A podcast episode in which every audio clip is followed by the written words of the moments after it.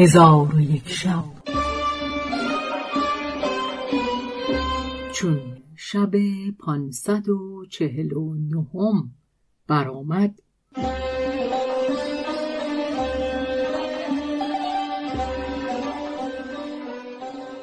گفت ای ملک جوانبخت، سندباد بحری گفته است کشتی را که من در او بودم در برابر جزیره سلاطه بداشتند. همه بازرگانان و ساکنان کشتی به جزیره در آمدند و بضاعت‌های خیشتن از بحر بیع و شرا بیرون آوردند. آنگاه خداوند کشتی روی به من کرده گفت تو مردی هستی غریب و بیچیز و چنان که خود بیان کردی بسیار خطرها دیده ای و بسی رنجها برده ای. قصد من این است که سودی به تو رسانم که به سبب آن به شهر خیشتن برسی و مرا دعا گویی. من گفتم آری، پیوسته احسان تو را دعا خواهم گفت. پس خداوند کشتی گفت کسی با ما در کشتی مسافر بود، از ما ناپدید شده، اکنون نمیدانم زنده است یا مرده. قصد من این است که یک بار آن بضاعت‌های او به تو دهم که تو آن را در این جزیره بفروشی و من تو را در عوض رنج و تعب تو مزد دهم و ما بقی را گرفته نگاه دارم. چون به بغداد برسم از پیوندان او جویان گشته مال به وارثان او رد کنی. آیا تو می توانی که این کار بکنی و بضاعت او را مانند بازرگانان بفروشی یا نه؟ من گفتم یا سیدی، فرمان تو را اطاعت کنم و منت برم. پس در آن هنگام ملاحان را امر کرد که از آن بضاعت به جزیره بیرون آورده به من تسلیم کنند. آنگاه نویسنده کشتی گفت ایها الرئیس، این بضاعت‌ها که بیرون آوردند از کیست و به نام که بنویسم؟ رئیس گفت به نام سندباد بحری بنویس که با ما بود و در جزیره غرق شد و از او خبری باز نیامد.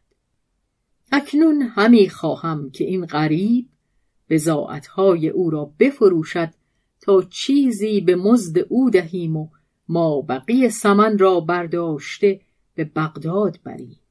اگر سندباد را یافتیم به خودش رد کنیم و اگر نیافتیم به وارثان او برسانیم.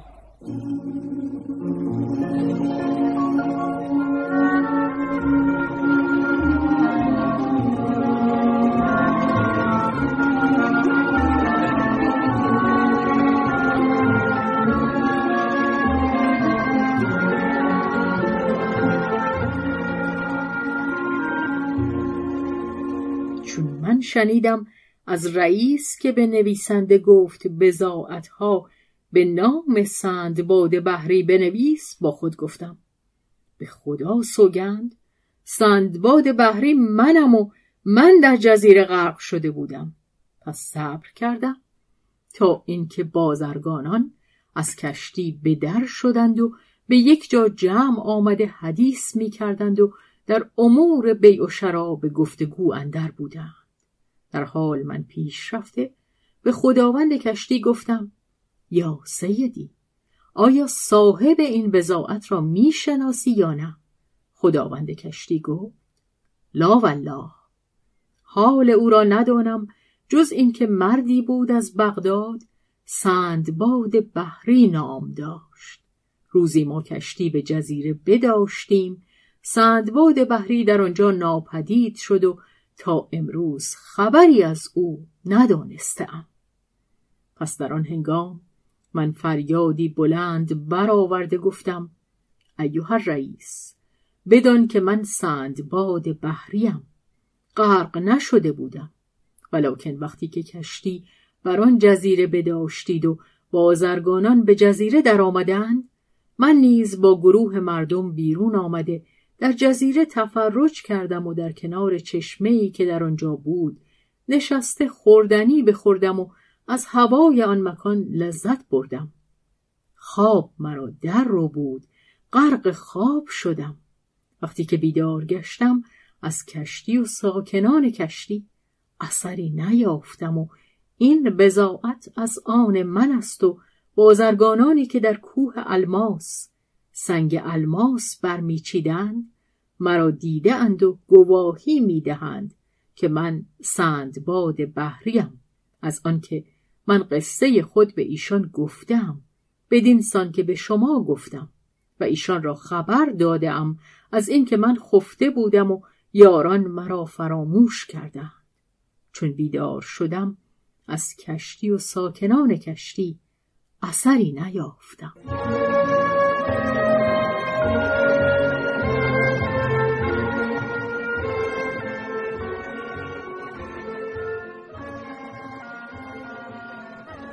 پس چون بازرگانان سخنان من بشنیدند بر من گرد آمدند. پاره ای از ایشان مرا تصدیق کرد و پاره دیگر تکذیب کرد. در آن حالت بازرگانی از بازرگانان شنید که من نام کوه الماس بردم و حکایت آنجا را بیان کردم. برخاسته پیش من آمد و بازرگانان را گفت ای جماعت، به خاطر دارید که من وقتی عجایب سفر خود را با شما بیان می کردم گفتم که چون من به عادت معهود لاشه گوسفند به بادیه الماس انداختم، مردی به لاشه من آویخته به فراز کوه بیامد، شما سخن من باور نکردید. بازرگانان گفتند آری، تو این حکایت به ما فرو خواندی ولی ما تو را تصدیق نکردیم. پس آن بازرگان گفت این همان مرد است که به لاشه گوسفند من آویخته بود و سنگهای الماس گران قیمت به من عطا کرد که چنان سنگ یافت می نشود و با همین مرد تا به شهر بصره در کشتی رفیق بودیم. چون بدانجا رسیدیم این مرد مرا وداع کرده به سوی شهر خود رفت و ما نیز به سوی شهر خود برفتیم و این را نام سندباد بحری است و ما را خبر داده بود از اینکه او در جزیره‌ای خفته و یاران او را فراموش کرده و رفته بودند. ای یاران، بدانید که این مرد بدینجا نیامد مگر اینکه راستی سخنانی که من به شما گفته بودم آشکار شود و این بضاعت‌ها مال اوست که او در وقتی که با ما جمع آمده بود این ماجرا به ما باز گفته بود. اکنون راستی سخنش ظاهر شد. پس چون خداوند کشتی گفته بازرگان بشنید برخاسته به نزد من آمد و ساعتی در من تحقیق نظر کرد. آنگاه گفت نشان بضاعت‌های تو چیست؟ من علامت بضاعت خود باز نمودم و کارهایی که در کشتی میانه من و او روی داده بود یک یک از بهر او بشمردم. آنگاه چون یقین دانست که من سندباد بحری هستم مرا در آغوش گرفت و به سلامت من تهنیت گفت و به من گفت ای برادر، به خدا سوگند کار تو شگفت و حکایت تو غریب است، ولیکن حمد خدا را که ما و تو را جمع آورد و بضاعت تو را به تو رد کنم. چون قصه به دینجا رسید بامداد شد و شهرزاد لب از داستان فرو بست.